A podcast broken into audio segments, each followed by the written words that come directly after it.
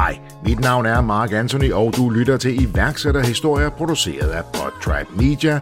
Podtribe Media producerer jo også Lykkefix med Mette Blog og dit motivationsboost 10 i 8 motivation til et godt liv med mig, Mark Anthony. I denne episode af iværksætterhistorie skal du høre historien om Bridger, fortalt af Louis Goldsmith. Bridger er en platform, der giver almindelige danske mulighed for at tjene penge ved at finde virksomhedernes næste medarbejdere. Louis iværksætterhistorie startede med et spørgsmål. Hvordan kan det være, at jobsøgende og virksomheder ikke formår at finde hinanden? Et simpelt og enkelt et af slagsen, men svaret på problemstillingen fandt han først flere år senere.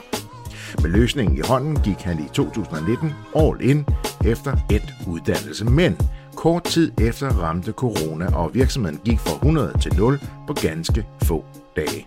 Det sendte Louis ned i karrierens sorteste hul. Jeg siger, ved du hvad, nu går vi bare konkurs. Det kan være lige meget. Sætter mig ned og spiller Playstation. Øh. Men øh, en gang til kommer den her øh, drøm og kæmpe øh, shout-out til min kæreste, som egentlig skriver speciale på det her tidspunkt og bliver træt af mig, som får mig sparket ud af, af døren, for hun var jo også hjemme øh, ja. i corona. Hvordan Louis fik rejst sig, må du vente med at høre mere om til senere i episoden. Vi taler også om rekruttering generelt og om, hvordan virksomheden har ambitioner om at blive det største i branchen, uden at have en eneste headhunter ansat. Ellers har jeg ikke så meget end at sige, end danske iværksættere kan bare noget. Rigtig god fornøjelse. Louis, ordet er dit. Baggrunden er jo, at ingen af os øh, kendte noget til rekruttering, da vi startede. Uh, vi startede med at lave studenterrekruttering faktisk, altså hjælpe virksomheder med at få adgang til de studerende. Og uh, det var egentlig springet til at hoppe ind i og sige, uh, hvad sker der i, i rekrutteringsverdenen, efter at uh, flere virksomheder er kommet til os og sagt, at de ikke var med på grund af muligheden for at samarbejde med, med studerende, de var med for at kunne rekruttere dem i fremtiden. Og uh, det startede uh, hele rejsen til Bridger, hvor vi stillede os selv et enkelt spørgsmål hvad kan det, hvordan kan det egentlig være, at, at virksomheden har så stort et fokus på rekruttering, øh, har så svært ved at finde medarbejdere, når jobsøgende på den anden side står og siger, at de ikke kan finde arbejde. Hvad, hvad sker der rent faktisk i hele den her rekrutteringsproces?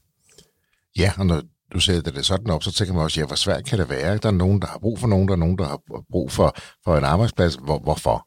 Hvorfor? Ja, ja.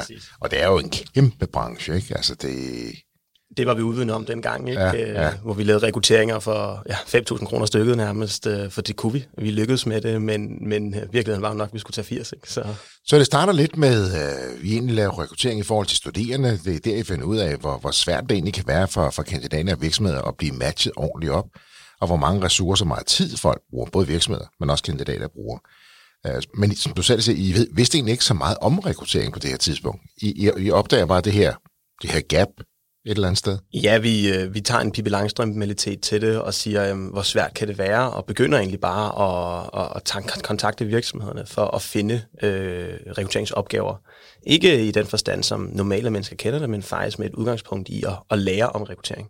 Men og, og vi skal lige have tids, tiden, hvor vi er henne i tidsmæssigt. Vi er i 2016. Og 16 der, ja, 16-17 stykker. Så uden så meget erfaring om rekruttering. Ingen erfaring. ingen erfaring. Nej, jeg vil bare være lidt flink. Men ingen erfaring omkring rekruttering. Uh, I spotter det her gap, eller det her behov, eller i hvert fald det, som I identificerer som et problem, der kan løses, og et behov, der kan dækkes. Så begynder jeg at ringe rundt til virksomheder, selvom vi reelt ikke er en rekrutteringsbrug og egentlig ikke har nogen erfaring med det. Men jeg tror, man skal tænke lidt anderledes i det her, end at sige, at vi har, vi har nemlig identificeret et problem, eller et, et, en, en udfordring, men vi har faktisk ikke identificeret løsning på nogen som helst måde. Vi har ikke et produkt, vi har ikke en, en sådan her, vi tænkt os at gøre. Vi, øh, vi kan egentlig bare se, at der er noget galt med rekruttering, men vi ved ikke hvad. Og vores rejse starter her i, i 16-17 netop med at sige, at vi bliver simpelthen nødt til at finde ud af, hvad der er galt, for der var ikke rigtig nogen, der kunne svare det til os. Der er ikke nogen, der kunne komme og fortælle os, hvordan kan det være, at en rekruttering koster plus 100.000? Hvordan kan det være, at øh, virksomhederne bliver ved med at slå stillingsopslag op, hvis de er dårlige? Øh, CT-linjer, ikke, som ikke rigtig siger noget. Jo, og der er og har været rigtig, rigtig mange år store og tunge rekrutteringsbureauer, som er fremragende og dygtige. Ja. Koster os boksen. Mm-hmm. Øh, der er store portaler derude. Øh, internettets indtog på det her har jo også gjort det en enormt nemt, tror man, sådan udefra set at, at lægge profiler i den og, og ansøgninger op osv.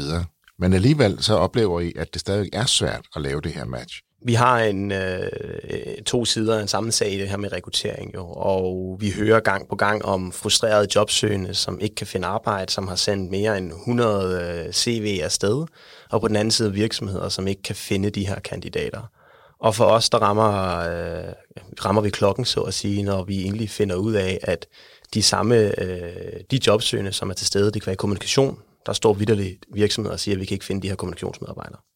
Og, øh, og det er her, hvor vi går, det går op for os, hvor, hvor underlig rekrutteringsverdenen egentlig er, øh, hvor, hvor, hvor mange der egentlig skaber et bureau, fordi at de har, været, de har lavet nogle par rekrutteringer som ledere, de kan nu hurtigt gå ind og få headhunter og fees og starter et rekrutteringsbureau.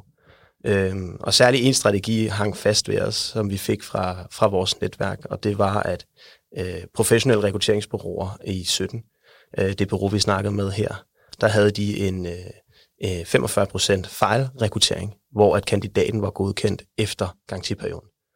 Oh, det er også højt. Det er rigtig, rigtig højt. Og der går det lige pludselig op for os, at vi, vi har en hel branche, en hel industri, som blev ved med at sige, at vi skal lave stillingsopslag, vi skal slå dem op. Hvor man nu slår dem op, det er der ikke noget galt i. Men der er ikke nogen, der kan fortælle os, hvad et godt stillingsopslag er. Hvad den gode proces er, eller hvordan de rent faktisk har en rekrutteringsstrategi. Det var slet ikke et fokus på det tidspunkt. Men der er jo så mange derude, som jeg, nu gentager jeg måske lidt mig selv, men der er så mange bureauer øh, og virksomheder, der specialiserer sig i det her. Virksomheder har kæmpestore afdelinger, som, som fokuserer med, de store af dem mere eller mindre kun på det, på on, øh, rekruttering og onboarding. Hvad, hvad, hvilket problem er det, I identificerer? Fordi jeg er med på, at I siger, at I, I finder problemet, men, og nu skal I så ud og finde løsningen, for den har I ikke endnu. Øhm, I dag kan jeg se, hvad, hvad, hvorfor problemet er der. Det kunne vi jo selvfølgelig ikke dengang. Men, men der er simpelthen for lang afstand fra, fra jobportalerne som Jump Job Index og, øh, og så videre, og hele vejen op til headhunterne. Simpelthen det gap, der er imellem det her med, at jeg som virksomhedsejer eller leder har lyst til selv at styre den her rekruttering. Øh, så slår du det op selv. Mm. Men, men du har nok ikke erfaring med at vide, hvad er det gode stillingsopslag, hvad er den gode kommunikation, hvad er den gode proces til at finde den rigtige medarbejder. Hvor at vi har øh, de store bureauer, som du nævner her, som er kniv, hammerne skarpe, pissedygtige, men de er altså også 15 øh, procent af en bruttoårsløn, og derved op i en økonomisk klasse, hvor alle ikke kan være med nødvendigvis. Gør det, at nogle virksomheder rent faktisk holder sig for de her lidt mere i nogens øjne pristunge løsninger? Jeg tror, at manglen på, på et alternativ øh, kan tvinge nogen til netop at gøre det. Øhm. Og så går man ud og laver de der øh, jobopslag, som man måske selv forfatter, eller for nogen indover, så, så går man ud på de her klassiske portaler og slår dem op, og så skal man sidde og høvle ansøgninger igen. Hvis du får nogen. Hvis du får nogen, okay. Øh, men når sige, du får en ansøgning, og så kører dem igennem, så kan du ikke forhindre dårlige ansøgninger. Det kan være, at du får 300 ansøgere. Hvad skal du så gøre? Øh, og for os var det jo også en rejse, fordi vi skulle lære at lave stillingsopslag. Vi skulle lære at have en proces, hvor hvordan afviser du en kandidat? For for os blev rekruttering ikke længere bare den her, når jeg laver et stillingsopslag, slut op de rigtige steder. Øh, det blev lige pludselig et, et, et indblik i, at det er altså fra start af rekruttering og hele vejen til, at en virksomhed fyrer en medarbejder, og så forfra igen i det her hjul. Men hvordan du, eller I, for det, du, du siger I, I er jo flere, der, der går i gang på det her tidspunkt, det det. Øh, ved ikke noget om rekruttering med dine egne ord. I spotter et problem, har ikke løsningen, og tænker, vi laver en virksomhed, selvom vi ikke har løsningen endnu. Er det lidt det, der næsten sker? Ja, men der er måske lige en, øh, et step før det, og okay. det er den her studenterplatform, vi laver, hvor studerende kan matche op med virksomhederne. Vi havde øh, et stort netværk af studerende, og var egentlig træt af at være øh, kontaktpersonerne, Simon Andreas og jeg, for rigtig mange studerende på, på SDU. Vi havde i hvor kvæg af vores studie øh, samarbejder med virksomheder i forvejen. Og flere af vores medstuderende kom hen til os og sagde, kan du hjælpe med en praktikplads? Kan du hjælpe med studiejob osv.? Det blev vi egentlig lidt træt af og lavede egentlig bare en åben platform, gratis for virksomhederne, gratis for de studerende, kom ind her og blive matchet. Øh, men succesen var der ikke. Der var kun tre af de her projekter, ud af 50 projekter, vi samlede ind på tre måneder. Så jeg laver en fed portal, der egentlig spiller, og I får egentlig også det ind i den, der skal, men der sker ikke så meget. Fordi 2200 øh, studerende skrev sig op, 50 virksomheder var med, og set på, på platformsbriller med den tidshorisont, var det en kæmpe succes, men, ja. men matchet blev ikke lavet. Og netop Fordi det her... I måske endte op med at gøre præcis det, de andre gjorde? Højst sandsynligt. Øhm, men, men i vores egen tiltag er det, at virksomhederne kom ind til den her platform for at finde kandidater, talenter, nogen de kunne spotte, og det var overhovedet ikke det platform, der lavet til. Men da vi får det at vide fra en af vores derværende kunder, så siger vi, nå jamen, øh, du skal jo have fat i andre herovre. De skulle søge en softwareudvikler. Mm. Og så kom Anders ind og fik jobbet. Vi fik ja, 8.000 kroner, mener det var. Og så står vi lige pludselig og siger, hov, lidt, hvis virksomheden er med på grund af rekruttering, skal vi så ikke lige kigge ind i det? Øh, men naiviteten, vi har, og hey, vi var lykkedes rigtig godt og fået mange med ombord, så hvorfor skulle vi ikke også kunne løse det her problem? Og det har jo givet os en rejse, som det tog os tre år at svare på, øh, hvorfor er det, det ikke lykkes med at matche kandidater og øh, virksomheder. Så for den her platform, du lige beskriver her, til den her indsigt, I får, ja. og nu kan man jo stå og kigge tilbage, og så slå sig på panden og sige, Då. men sådan er det jo altid med gode idéer, ikke? Sådan er det altid. Ja. uh, er det der, I egentlig tænker, koden knækkes via netværk? Mm, I dag jo så vidste vi måske helt øh, instinktivt, fordi vi brugte netværk til at finde kunder, vi brugte netværk til at skaffe studerende, men, men øh, nej, det er først i øh, slutningen af 19, øh, at, at netværksmodellen begynder virkelig at, at gribe fat. Hvordan, hvordan finansierer I jer selv i de her næsten tre år? Jamen nu er der jo rigtig høje rekrutteringsgager og honorar, så vi har valgt at ja, bootstrap det for at være i startup-term. Ja. Men, men simpelthen at gå ud og sige, okay, hvis, hvis vi skal bruge 100.000, lad os gå ud og lave et par rekrutteringer, for så kunne vi faktisk få 100.000 kroner ind. Så et eller andet kan I jo, fordi igen din egen ord, I vidste ikke noget om rekruttering, da I startede, alligevel så nu får I en del erfaring på den studenterplatform, som du, du nævner her. Og så bygger I kompetencer. I lægger altså skinnerne, mens toget kører. Jamen, vi sætter os faktisk ned og stiller os selv 38 forskellige spørgsmål. Hvad er det gode CV? Hvad er øh, den gode ansøgning? Hvad er alle de her ting i rekruttering, der skal være fedt? Og gik ud og snakkede med HR-bureauer og headhunter alt vi kunne trække ind i. Og kom egentlig tilbage med et, et svar, vi ikke rigtig kunne bruge. Og det går op for os, at der ikke rigtig nogen, der enten ikke havde lyst til at fortælle os det, eller ikke vidste det. Og vi begynder derfra at sige, at vi bliver simpelthen nødt til at kunne svare på de her ting selv. Vi bliver simpelthen nødt til at kunne bruge data og begynde at forstå problemstillingen for at kunne komme med det produkt, der skal være løsningen. Hmm. Og det er simpelthen det, der har taget os. Ja, det gode er, er nu, øh, ja, nu er det jo 5-6 år, vi er på. Ja. Men bootstrap, som du siger, og det lykkes jer at gå ud og aktivere nogle rekrutteringer, som I kan tjene nogle penge på. Så I begynder jo egentlig at få jeres eget koncept til at virke, alt imens I faktisk skal være udviklet. Lige præcis. Så måden, vi gør det her på, er, er faktisk nok der, det sjove ligger. For vi har, øh, vi har i starten af 19 en, øh, en udfordring, vi kommer ind og siger, at vi kan egentlig godt se, at stillingsopslag, det er ikke der, vi finder kandidaterne. Det er 8 ud af 10 af vores kandidater, de kommer uden vi overhovedet laver stillingsopslag. Men man skal vel, nej, det var et ledende spørgsmål, skal man øh, stadigvæk lave stillingsopslag, eller skal man bare helt droppe dem? Jamen, øh, der er kommet en, øh, en analyse ud her forleden om, at øh, 7 ud af 10 kandidater, de kan sige ja til en, en stilling, hvis den bliver præsenteret for dem. Altså, de er simpelthen okay. passive jobs, de venter på det rigtige. Ja. Så øh, hvorfor skal du bruge et stillingsopslag, hvis du egentlig kan aktivere personens netværk? Ja. Øh, mit svar er, at du skal bruge det for, at, at de kan læse det, finde ud af, at du kan skrive ned, hvad der står. Ja. Men et stillingsopslag i min optik er ikke den her. Vi søger en proaktiv, dynamisk teamplayer, der også kan arbejde selvstændigt, som vi ser virkelig mange af. Øh, så du skal lave et godt stillingsopslag for at lykkes i din rekruttering.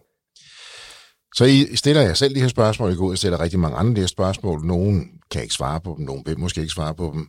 Man stiller og roligt begynder at stykke noget sammen.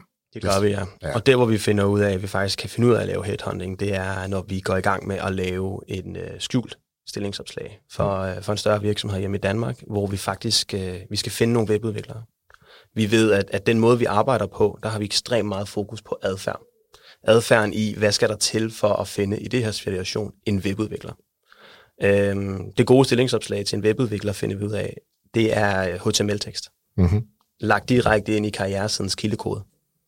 Og vi fandt ud af det ved, at øh, vi snakker med deres eksisterende øh, webudviklere, viser dem nogle layouts på, sådan her kan stillingsopslag skrives op, sådan her kan karrierescenen se ud.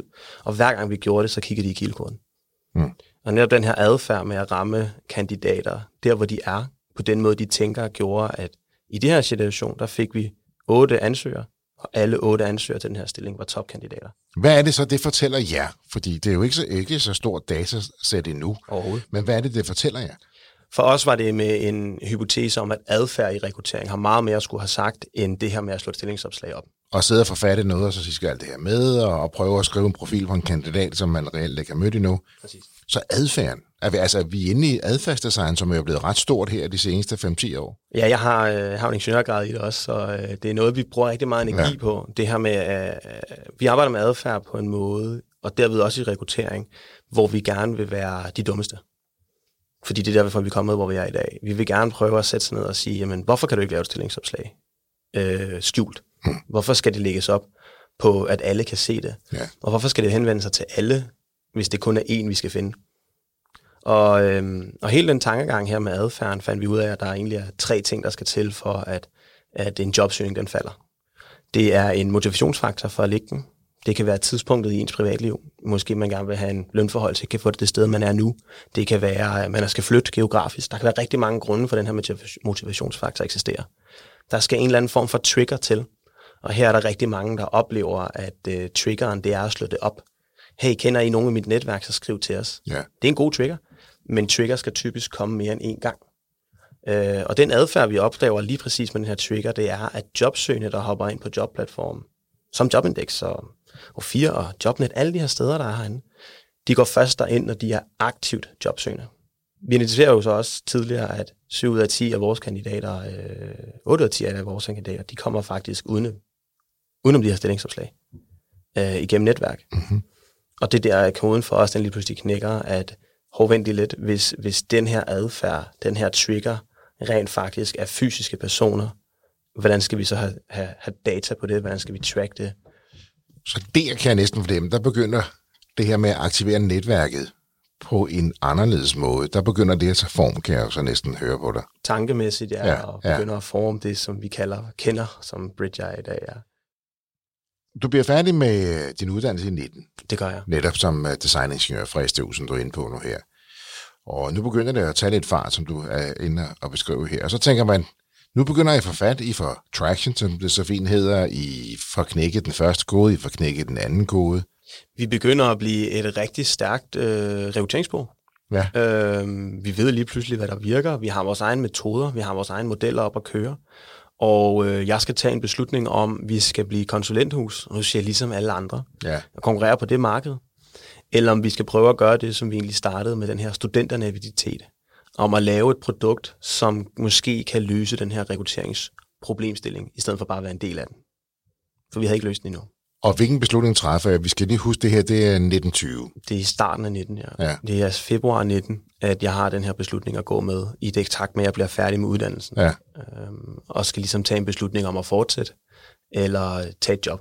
ja, Men øhm, ønsket om innovation og, og muligheden for at kunne gøre det med den her idé, som begynder at vokse om, at netværk lige pludselig er, er noget langt større, end vi måske lige troede, øhm, den kan jeg simpelthen ikke slippe. Og begynder at gå i gang med at, øh, at, at gøre Bridger øh, fuldtids rekrutteringskonsulenthus for at kunne få lov til at tjene penge nok til at begynde at lave test og udvikle produkter og øh, bruge min ingeniørgrad netop i rekrutteringsverdenen til at, øh, at, at finde ud af, om vi kan svare på det her spørgsmål. Så du gør lidt det, som andre brugere gør. Det gør du til dit robotsarbejde, for egentlig at finansiere den egentlige version af, af Bridger. Øh, For at kunne få den her vision om at øh, demokratisere, er det ja. noget, der hedder i designverdenen, øh, øh, rekrutteringsprocessen. Ja. Men, men for at kunne gøre det, så skulle vi simpelthen øh, kunne svare på, hvordan præsenterer vi stillinger, så at helt almindelige mennesker forstår, hvad en øh, designingeniør er, bare for ja. at tage den. Ikke? Og kan anbefale det, Og kan på den, anbefale den rigtige kandidat og så videre. Og så skal det jo også være engageret og registreret hos jer som de her ambassadører. Det er jo ikke nok, de bare siger, gud, sådan en kender jeg. Masser af spørgsmål. Okay. Det bruger du så, eller I bruger så en hel del af 19 på det her. Og for godt fat, konsulenthuset vokser, det går jo egentlig godt. Det går okay, ja. Og så kan folk jo godt regne ud, hvor vi er på vej hen, fordi så kommer vi til 2020, Vi kommer til 2020. og I har med mennesker at gøre. Vi har med mennesker at gøre. Vi havde øh, i kvæg vores netværk fået også dialog til øh, nogle australske investorer, der synes at den her tanke, vi havde om netværk, lød ekstremt spændende, og skulle egentlig have, have rejst ned og besøgt dem, og ja, i kvæg at det hele øh, lukker ned, der havde vi egentlig taget en masse beslutninger om at sige, det gør vi. Vi, øh, vi går den her retning. Vi, vi begynder at lægge den her vej hen. Begynder at ikke tage flere kunder ind. Afslutter de opgaver, vi har. Og, øh, Og frigiver ressourcerne egentlig til den, den store udvikling. Ikke? 100 procent all in, ja. Det vil sige, at jeres omsætning, jeres indtjening, den, den, den falder, for det planlægger I for at dedikere ressourcerne til det her. De australske investorer er, for at sige det pænt, helt op ringe. De er ret, de er ret interesserede. De er meget interesserede, ja. Og så tænker man, Det kan, hva, det kan ikke gå galt, det her. Nej, I, I har jo tjent nogle gode penge, dem har I med jer, I frigiver ressourcerne, I har nogle investorer, som står klar, altså med australsk checkhæfte. Og så lukker vi Men, ja. Og hvad er det så lige, der sker, Louise? Fordi I, I, kan, I kan række hænderne op, I kan, I kan, I kan næsten nå toppen af træerne, ikke? På, øh, på det her tidspunkt, så øh, er vi rigtig få mennesker involveret, øh, for at lave et kerneteam til at bygge det her op. Jeg har fået anskidt mig 100% af Bridger øh, fra de andre partnere, der startede. Ja, du kører to partnere ud, simpelthen. Ja. Meget lykkelig skilsmisse, og den ene havde taget fuldtidsjobbet øh, den vej rundt med et rigtig stort øh, løn, og den anden havde fået en Ph.D. i samarbejde med Cambridge og Oxford, så vidt jeg husker. Så det er jo... Det lyder også fedt, jo det. det. Ja. Så du tænker, at vi er ved at få godt fat. Det er fedt, det her. Jeg køber dem ud, jeg går all in, jeg frigiver ressourcerne til den her udvikling, fordi vi, øh, vi kan godt klare os nu et, et halvt et helt år frem her. Og så øh, rammer vi marts, hvor ja. at hele verden begynder at lukke ned stille og roligt. Danmark lukker ned, og fra 48 timer går vi fra at have øh, sejren i hus, og vi er på vej til det her, og kunne få udledet en drøm om at bygge et produkt, øh, til at have ingenting. Have en øh, gæld lige pludselig, fordi at der var ikke nogen indkomst, og der var nogle ting, der skulle forpligtelser, der skulle betales. Og, og investorerne springer fra? 100 procent, ja. De står jo og siger til os, kan vi garantere, at øh, det her det bliver et produkt efter corona? Og der er et spørgsmål, der hænger til os, der hedder, jamen, hvornår åbner vi igen? Ja, og det var jo det rigtig mange øh, i det hele taget med det sag, som vi har kæmpet med. Altså, var der en, var der en målstreg, var der en slut på det her? Den blev flyttet hele tiden, og ingen vidste, og øh, andre tog ikke sige det, og så der var ikke noget at styre efter. Der var ikke noget at styre efter, når vi ringede ud og sagde, hej, vi kommer fra Bridger, vi laver rekruttering, så var det sådan, vi er lukket. Ja. Nå, okay. Jeg sendte folk hjem. Ja. Har I tænkt jer at åbne igen? En, ja. Er du dum? det er en lille smule op ad bakke, det er selv rekrutteringen, når, når folk har sendt medarbejdere hjem, øh, eller har afskedet, eller har helt lukket, ikke? Jeg har 14 dage. Giver op. Jeg siger, ved du hvad, nu går vi bare konkurs. Det kan være lige meget. Sætter mig ned og spiller Playstation øh, i 14 du, du slipper simpelthen bare tøjler og begynder bare at spille Playstation. Jeg ved simpelthen ikke, hvad jeg skal gøre ud af det. Men øh, en gang til kommer den her øh, drøm og kæmpe øh, shout-out til min kæreste, som egentlig skriver speciale på det her tidspunkt og bliver træt af mig som får mig sparket ud af, af døren, for hun var jo også hjemme øh, ja. i corona. Og øh, så sætter jeg mig ned som den eneste på kontoret og siger, okay, fint, hvad, hvad kan vi gøre herfra? Og så går det lige pludselig op for, for mig selv her, at der er en hel gruppe, der hedder de jobsøgende, som vi har arbejdet rigtig meget med i, og hvordan skal man præsentere sig og køre igennem. Mm, men hvis Bridger virkelig skal være den her bro på begge sider af, af, af sundet, så at sige, så er den ikke envejs, så er den, så er den tovejs. Og fordi der er I jo faktisk ikke helt nået, selvom har godt fat, at de australske investorer begejstret for jeres tilgang og jeres, jeres, jeres løsning. Så den, den her dimension har I faktisk ikke på endnu. Vi har hjulpet rigtig mange jobsøgende, fordi det her med at have netværket i de jobsøgende mm. gør, at vi ved, hvem er egentlig klar til at arbejde ja. her og nu. Ikke? Øh, men vi har ikke sat os ned og sagt, hvordan laver du det godt CV? Mm. Det vil sige, du har i Smith Thailand, du har hvis jeg må bruge ordene, faktisk givet op. Du siger, hvad jeg går ikke på kontoret, jeg sætter mig bare og spiller. Det, det, det, jeg har ramt bunden, jeg kan ikke nå længere ned. Din kæreste skal jo specielt blive lidt træt, at du sidder og spiller, og måske det er den her halvdårlige energi derhjemme, og losser dig lidt ud, og så siger du, du skal ikke være her. Ja, lige præcis. Og det, det wake-up call gør så, at du, okay, så tager jeg på kontor, og så lige pludselig så dukker den her ting op, så det, måske de har ligget foran dig et stykke tid? Jeg har ligget øh, måske lige foran øh, kommet benet, men, men alle begyndte jo at være, hov, vi er blevet afskedet, de står derhjemme, ja. øh, der skal ske noget nyt, eller er blevet fyret. Ja. Øh, og der var en enorm viden at trække på, for vi havde simpelthen så mange cases. Vi havde de her 38 forskellige forløb, vi har lavet med 18 forskellige virksomheder om den gode proces, og hvorfor skal du svare kandidaterne, og hvordan skal du svare kandidaterne. Og vi tog egentlig bare alle de her svar, samlet, 8, øh, samlet 30 jobsøgende i, i alt, og begyndte at udvikle et kursus sammen med dem. Masse online-kald, masse øh, dialog frem og tilbage. Hvad synes de er fedt? Hvad er det for nogle oplevelser, de her jobsøgende har haft?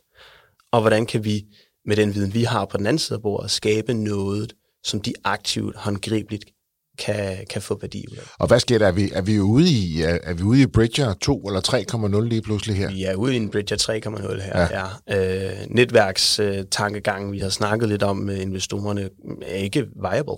Vi skal tjene penge på en eller anden måde. Så øh, vi laver det her jobsøgningskursus, øh, og lige pludselig så ser vi, at, øh, at vores, øh, 80% af vores kandidater efter den første måned er kommet i arbejde. Så tænker jeg, det, det er et godt kursus, vi har lavet, tænker jeg så. Hvad gik der lige galt her? øh, vi rammer hovedet på sømmet, øh, tilbyder det for 2500, mener jeg. Er det kurs i sig selv, der gør det, at folk bliver så godt klædt på? Jeg, tr- nej, jeg tror, det er en kombination af flere ting. Det, der, der virkelig ramte den, var, at vi er ekstremt gode til at ramme problemstillingen, som jobsøgende sidder med. Vi var, øh, meget af det, der man hører, er, at du skal fortælle alle de ting, du kan. Men i hver det, vi ved omkring netværk, så er det, nej, du skal fokusere på, på de ting, du gerne vil. Mm. De tre kompetencer, du måske gerne vil have smidt i sted, ud til, øh, til arbejdsgiveren. Og øh, det går op for os, at rigtig mange af de her jobsøgende for at vide, at de skal jo gøre sig lækre, og de skal bygge en facade op, som gør, at de bliver attraktive. Mm. Øhm, og så prøvede vi at gå en anden vej. Og simpelthen sige, hvad nu hvis du bare byggede en facade op, der var ren drømmestilling, kaldte vi det. En drømmestilling, hvor at du 100% beskriver, hvad du gerne vil, før du overhovedet går i gang med at se et stillingsopslag. Før du overhovedet går i gang med at lave dit CV og din ansøgning.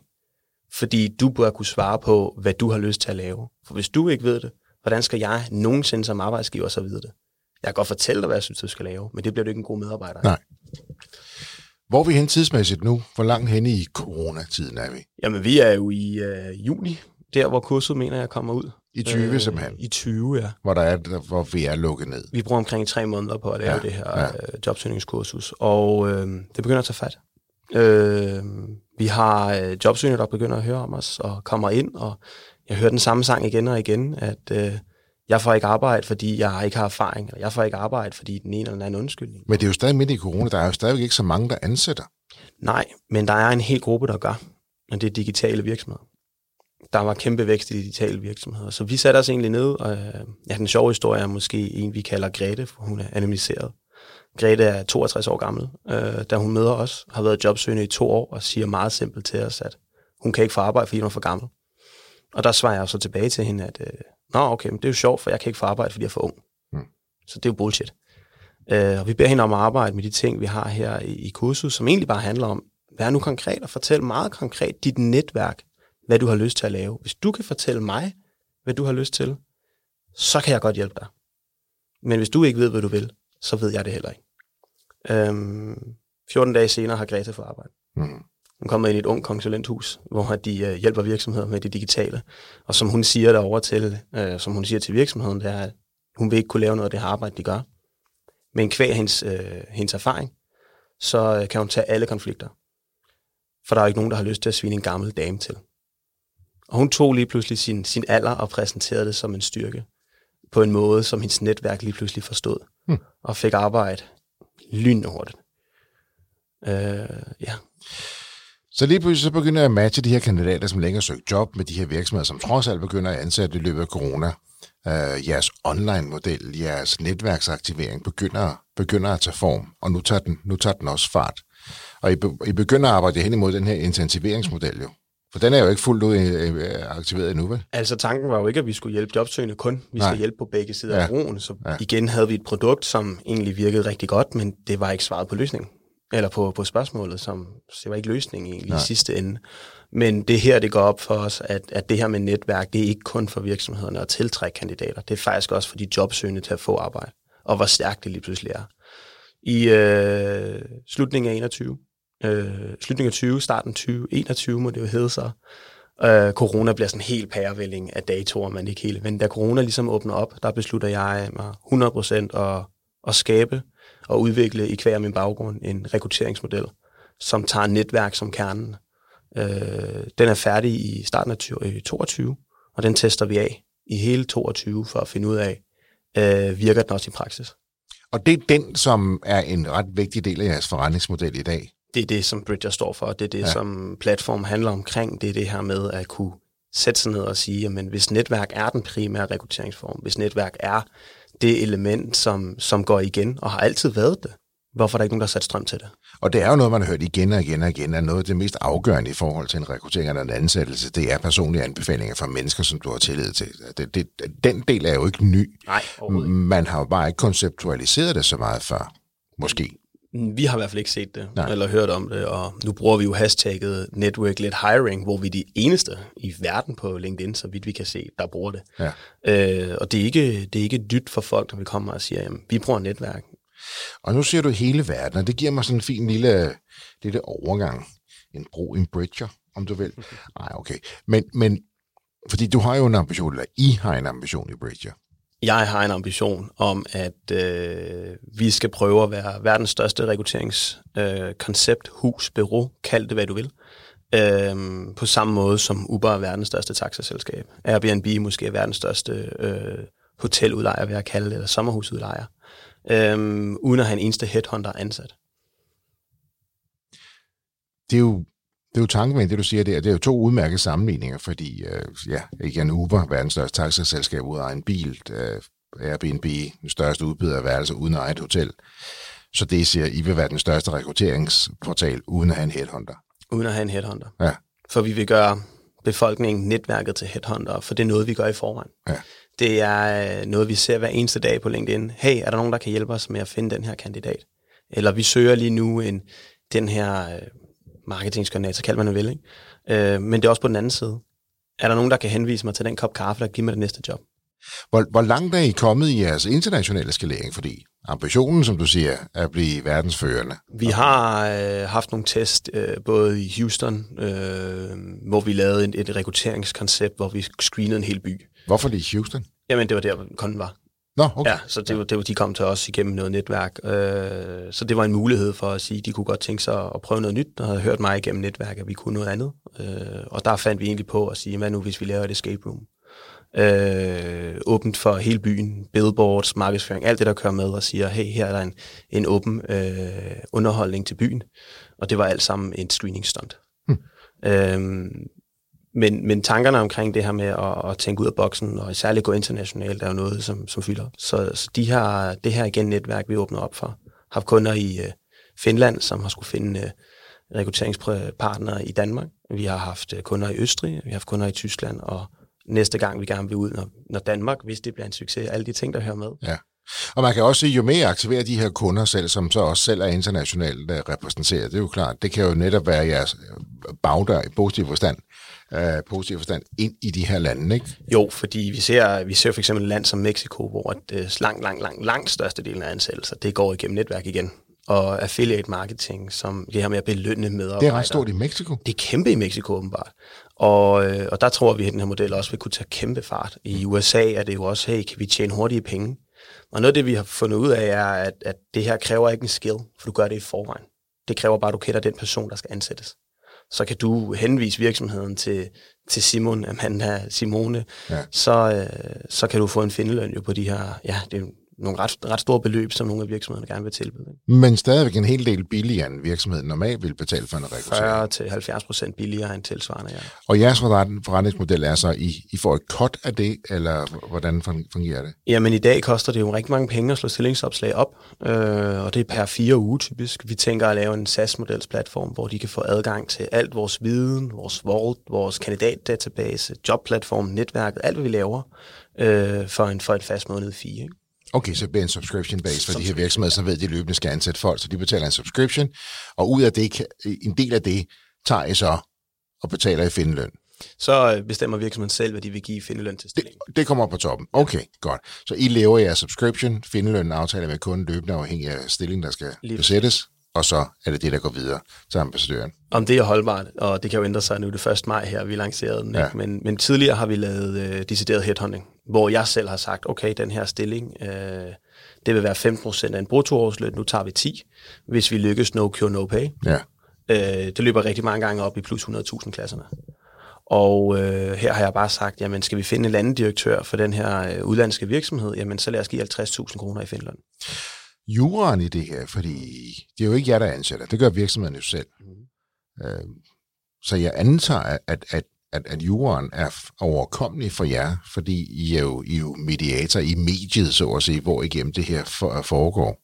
Og det største del af den jura, der skal et, det ligger hos kunden eller kandidat. Ja, der er jo, altså, det er jo ligesom alle andre jobplatforme, så at sige, bortset fra, at vi prøver at, øh, at samle det fra jobsøgende side, og så gøre det til et værktøj, de også kan bruge. Ja. Så der er masser af GDPR, øh, at vi har styr på der, og der er, nogle, øh, der er nogen, der er meget klogere end mig inden for det område, der har skrevet nogle, nogle rigtig fine ja, aftaler og tekster, og, og de ting, der ligesom skal være på plads. Øh, nu er jeg jo selv produktudvikler, så det her med, om at juren, den skal, om det er den ene eller den anden paragraf, det ved jeg ikke. Men øh, vi ved i hvert fald, at juren er rimelig overkommelig. Ja. Af den simple årsag, at det er igen noget, vi gør i forvejen. Der er sket noget, siden du har købt din partner ud.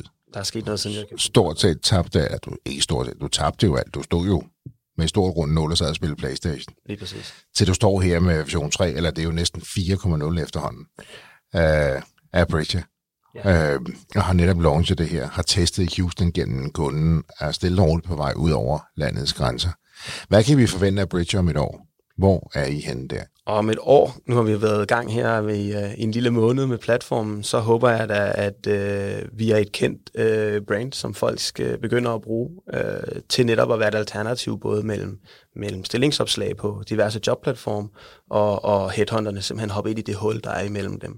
Søger I hjælp eller partner i forhold til den internationale skalering? Søger I investorer? Og med, øh, jamen, vi kommer til at søge investorer her efter sommerferien, så øh, tanken er om et år, så begynder vi at, øh, at række ud mod det spanske marked, for at få en så bred demografi, at vi kan indtage det amerikanske om 3-5 år. Og lige inden, det, det er der, jeg går ud og begynder at søge investorer i forhold til jeres launch i Spanien? Eller, øh... Og der er jo mange ting, der kan, ja. der kan, der kan trække en investorer ind, og øh, det her med, hvornår skal man have investorer ind, er jo et ekstremt svært spørgsmål. Øh, virkeligheden er at få investorer på nu, gør, at vi kan løbe endnu hurtigere. Er de her australier, kan, kan de genaktiveres, tror du? Øhm, det tror jeg ikke. Det tror jeg ikke. Af den simple årsag, at de, de overlevede corona.